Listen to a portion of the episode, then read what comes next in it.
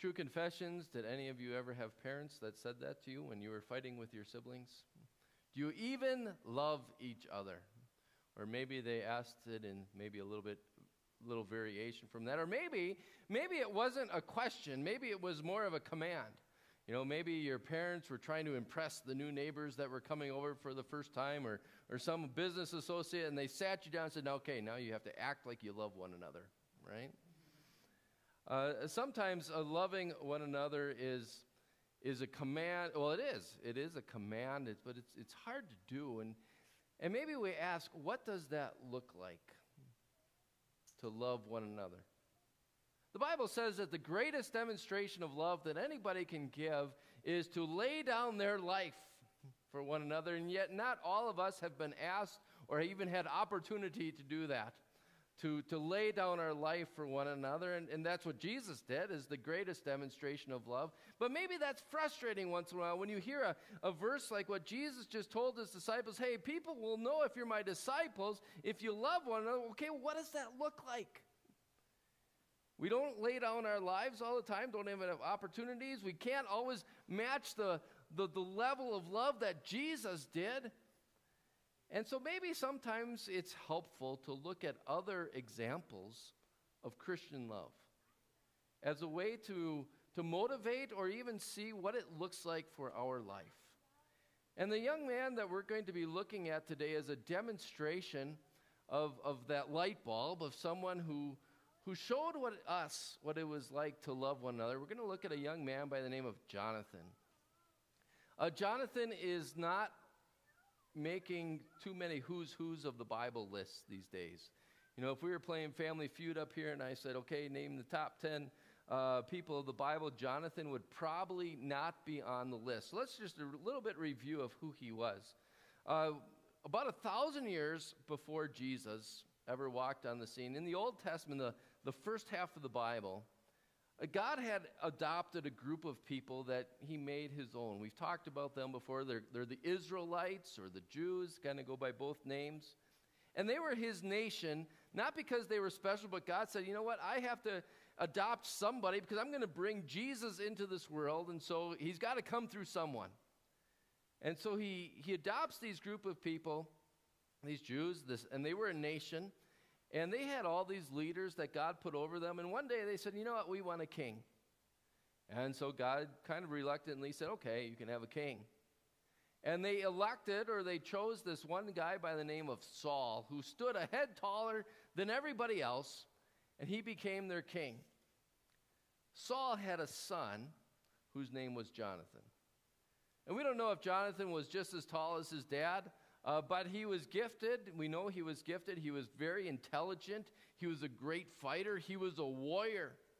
And as much similar to dynasties is that whenever there was a father who was a king, the son was next in line.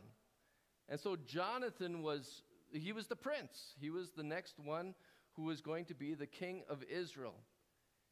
And while he's out honing his skills, his leadership skills, his fighting skills, all of a sudden another young man splashes onto the scene. A young man by the name of David.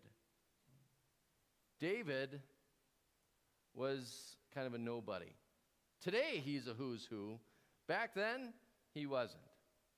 He was not even really highly regarded in his own family. You know, his dad would have never sat him down and said, okay, we got some important people coming over. Act like you love your brothers, because he would have just said, David, don't even bother coming. You know, you're not that important. You're the runt of the litter. You're number 8 of 8 sons. So you just stay out there. You take care of the fields and the flocks, and we'll let the other brothers show their love and what a great family we are. Not a who's who. But then all of a sudden, just like that, David's popularity shoots through the roof with the help of a sling and a stone, as God used him to take down one of the biggest enemies of this nation of Israel. He took down this giant, you've heard the story perhaps, the 9.5-foot giant by the name of Goliath. And all of a sudden, people literally are singing David's praises, making up songs about David. And this doesn't sit so well with Saul. I mean, don't get me wrong, he is super, super happy that his big enemy is down, that Goliath has fallen. But he's a little concerned about the celebrity status of David that has risen. And he's wondering how this is going to affect not just him personally, but his legacy. Because does this mean that Jonathan is just going to become a nobody? And so Saul gives this really command, says, I want to get rid of David. I want to take him down. I want him dead. And even though David had never given any indication that he was forming a coup, David had never expressed any interest in the throne, but this was just Saul being a little bit hypersensitive to the threat that maybe David was. But that's not how Jonathan saw David. In fact, you'd think Jonathan, of anybody, should have felt more threatened even than his dad, because Saul, you know, was getting up in years. He was going to continue to be king. But maybe Jonathan thought, oh, I'm not going to get that position. I'm not going to go to the throne. But no, Jonathan didn't look at David as a foe, as an enemy. He looked at him as a friend. Even though his dad, and Jonathan loved and respected his dad, but he also knew what it was like to put into practice these words, love one another, no matter who that another is. And you see kind of this friendship develop between Jonathan and David. And I think sometimes children's Bibles or children's stories books, just with their pictures, their illustrations, sometimes can summarize the whole story. And I just took this picture, you know, this is one out of a story Bible, and that's these two guys. They are brothers, you know, they are high-fiving each other, they are maybe making pinky swears or something like that. You know, they are blood brothers. And they are just exchanging war stories, they are, you know, exchanging gifts. Maybe they are doing what friends do here, you know, maybe hey, you want to go shoot in the desert? But they wouldn't have shot guns, they would have shot slings, or Jonathan was a great archer, so he's shooting bow and arrow, and that's what they're doing. And when Jonathan hears this threat against his friend, he calls a special meeting, a private meeting. And as we eavesdrop on the conversation here today between Jonathan and David, I think we get a better understanding of what it means to love one another and how God can use that in our lives. And so reading from this is from 1 Samuel, if you're following along, if you brought your own Bible today. So it's in the Old Testament near the beginning. 1 Samuel chapter 20, beginning at verse 12, where it says this. It says, Then Jonathan said to David, I swear by the Lord, the God of Israel, that I will surely sound out my father by this time the day after tomorrow. If he is favorably disposed toward you, will I not send you word and let you know? But if my father intends to harm you, may the Lord deal with Jonathan, be it ever so severely, if I do not let you know and send you away in peace. May the Lord be with you as he has been with my father. But show me unfailing kindness, like the Lord's kindness, as long as I live, so that I may not be killed. And do not ever cut off your kindness from my family, not even when the Lord has cut off every one of David's enemies from the face of the earth. And so Jonathan made a covenant with the house of David, saying, May the Lord call David's enemies to account. And Jonathan had David reaffirm his oath out of love for him, because he loved him as he loved himself. And you listen to that conversation, and you know there's just a whole bunch of, you see love pouring out into action. Right? What were some of the things that you noticed there? You noticed that they trusted each other. They put each other's lives into the other person's hands. Or you just look at the words of encouragement, that last line here. in verse 13. May the Lord be with you. I think sometimes we just throw that phrase out there, but that is encouraging to know that you have the Lord with you. And that's what Jonathan does for David out of love for him. I want the Lord to be with you. Or you just see this aspect of where they are so dependent on one another. They are so about the other person. So they trust one another. They encourage one another. They show that they make a promise to one another.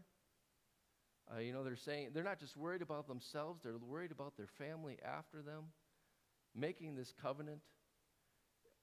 You just look at the whole story of Jonathan and David, and I think you see one of those things from 1 Corinthians 13, where that whole long list of what love is.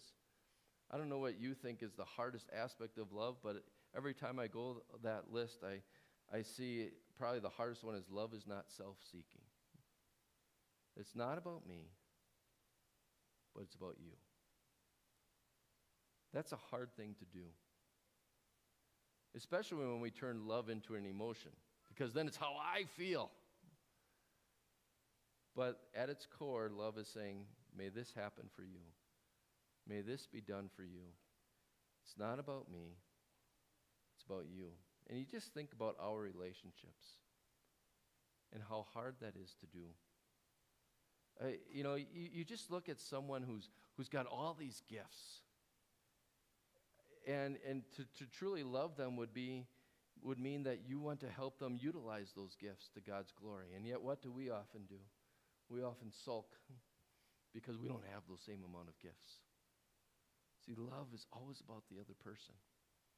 Or I even think about what happens in church once in a while, even how we go about making decisions as a congregation. We're going to have some big decisions, I'm sure, over the next couple of years, but even some small decisions today at the family forum. I'm thinking, okay, how do we want to set up for worship? Do we want the white wall to be the front, or do you want the blue wall to be the front? And I shouldn't ask, what do you like? Because it should be, what do you think is best? Right? It's not always what my preference is. It's what's best for others. And I don't know the answer to that, and maybe we'll switch them around every week. Who knows? But you get the idea that it's so hard to not be self-seeking. It's so hard to always put the other person first, especially when that person isn't maybe someone that we like, or it's not someone that... Or it's someone who's really our enemy, which is kind of what Jonathan and David should have been. They were political enemies, could have been political enemies. I mean, you look at the world today, how do political enemies talk about one another? Would you ever see one of them saying, hey, may the Lord be with you? You don't. And yet that's what Jonathan does here. And when I consider how hard that is in my life to be, hey, it's not about me, but it's about you, it does really lead you to marvel at how God used this Jonathan to be that light bulb and show the love of God to others around him. That, I love one of the closing phrase of this whole section, right? He loved him, Jonathan loved David, as he loved himself. Jonathan was just as much about David as he was about Jonathan. And yet today isn't so much about, oh, great Jonathan, right? We can marvel. We can marvel at how God used Jonathan, but let's look at that point. How God used Jonathan. How God chose to bless the people around him through the love of Jonathan. I mean, you think of some of the things that the way that God worked out Jonathan's in his life. I don't know if you caught it here, but one of the promises that Jonathan said, he said, hey, if I get cut off, will you take care of my family? And that's Jonathan Not thinking about himself. It's thinking about the people around him. And if you fast forward, there's a Jonathan's son. If you know the trivia, Mephibosheth, it's a great name. His crippled son, Mephibosheth, ends up sitting at David's palace table, kitchen table, for the rest of his life. Look at how the fact that Jonathan loved David ended up blessing his own son. Isn't that neat how it just kind of gets passed along? Or you think of how, because Jonathan loved David, who else benefited? Thousands of people. As David would become the greatest king in Israel's history. And so now you have thousands of people who are blessed financially as they are in a time frame when they are just thriving as a country. Something that could not have happened if Jonathan wouldn't have loved David and put David first. Or you think about how that whole nation would celebrate or enjoy safety under David's reign. Or you think about how that whole nation was blessed spiritually as David became a great model for all of his citizens in putting God first and what it meant to worship him. It is just amazing to see, because Jonathan put David first, now David became a blessing to all these other people. In fact, David became a blessing to you because of Jonathan.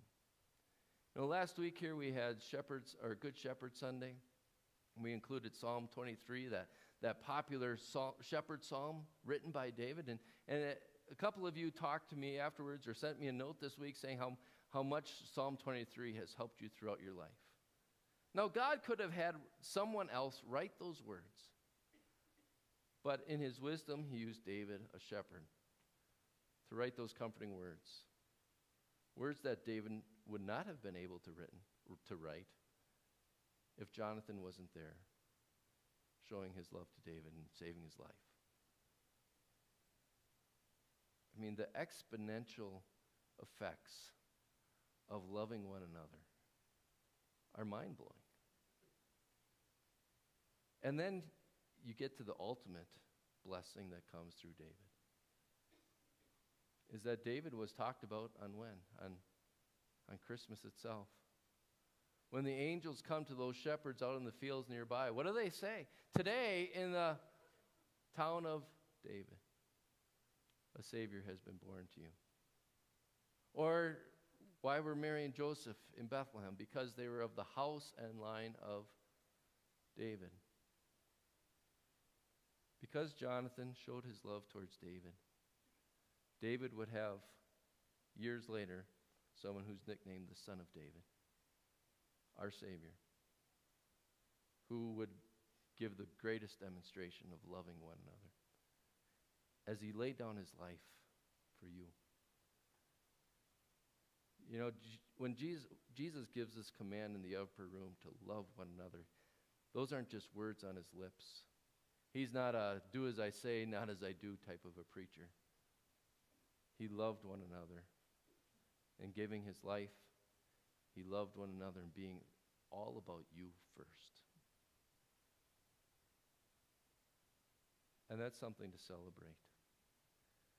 Something to celebrate what Jesus did for us, but also something to celebrate how God could use someone like Jonathan as just one little instrument, paving the path for that Savior to come, who would be a blessing to others.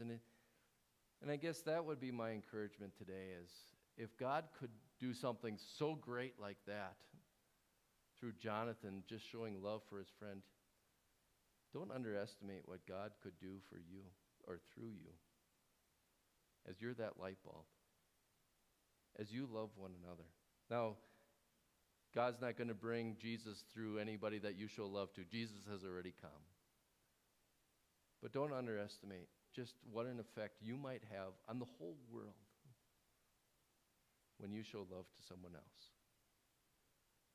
And so when you leave here today, let's kind of put this into practical terms. Instead of just talking in the car on the way home, oh, what was the sermon about? Or thinking about the sermon. Oh, yeah, it was about loving one another. Let's give ourselves a little challenge this week. 7 days, all right? You have 7 days to worship again, or 4 if you come on Thursday, 5 if you come on Thursday. But try to do something, thinking about this, purposely. What is one thing that you will do to show love to another person this week? Do something every day. Maybe it's writing a card to your spouse. Maybe it's telling a teacher thank you. Maybe it's paying forward for the person behind you at Starbucks. Maybe it's whatever it is. Whatever it is. Just kind of cognitively think about this. That's redundant, I know. But as you show love to one another,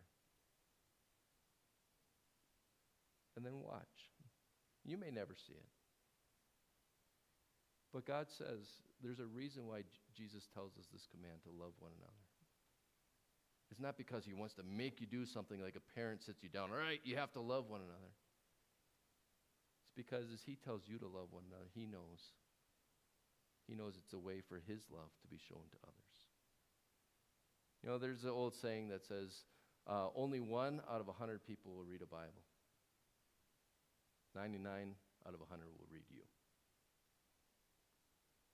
And so God's blessings as you work on writing your chapters this week for people to be read, praying that through you, they might see their Savior who loves them. Amen. May the peace of God, which surpasses all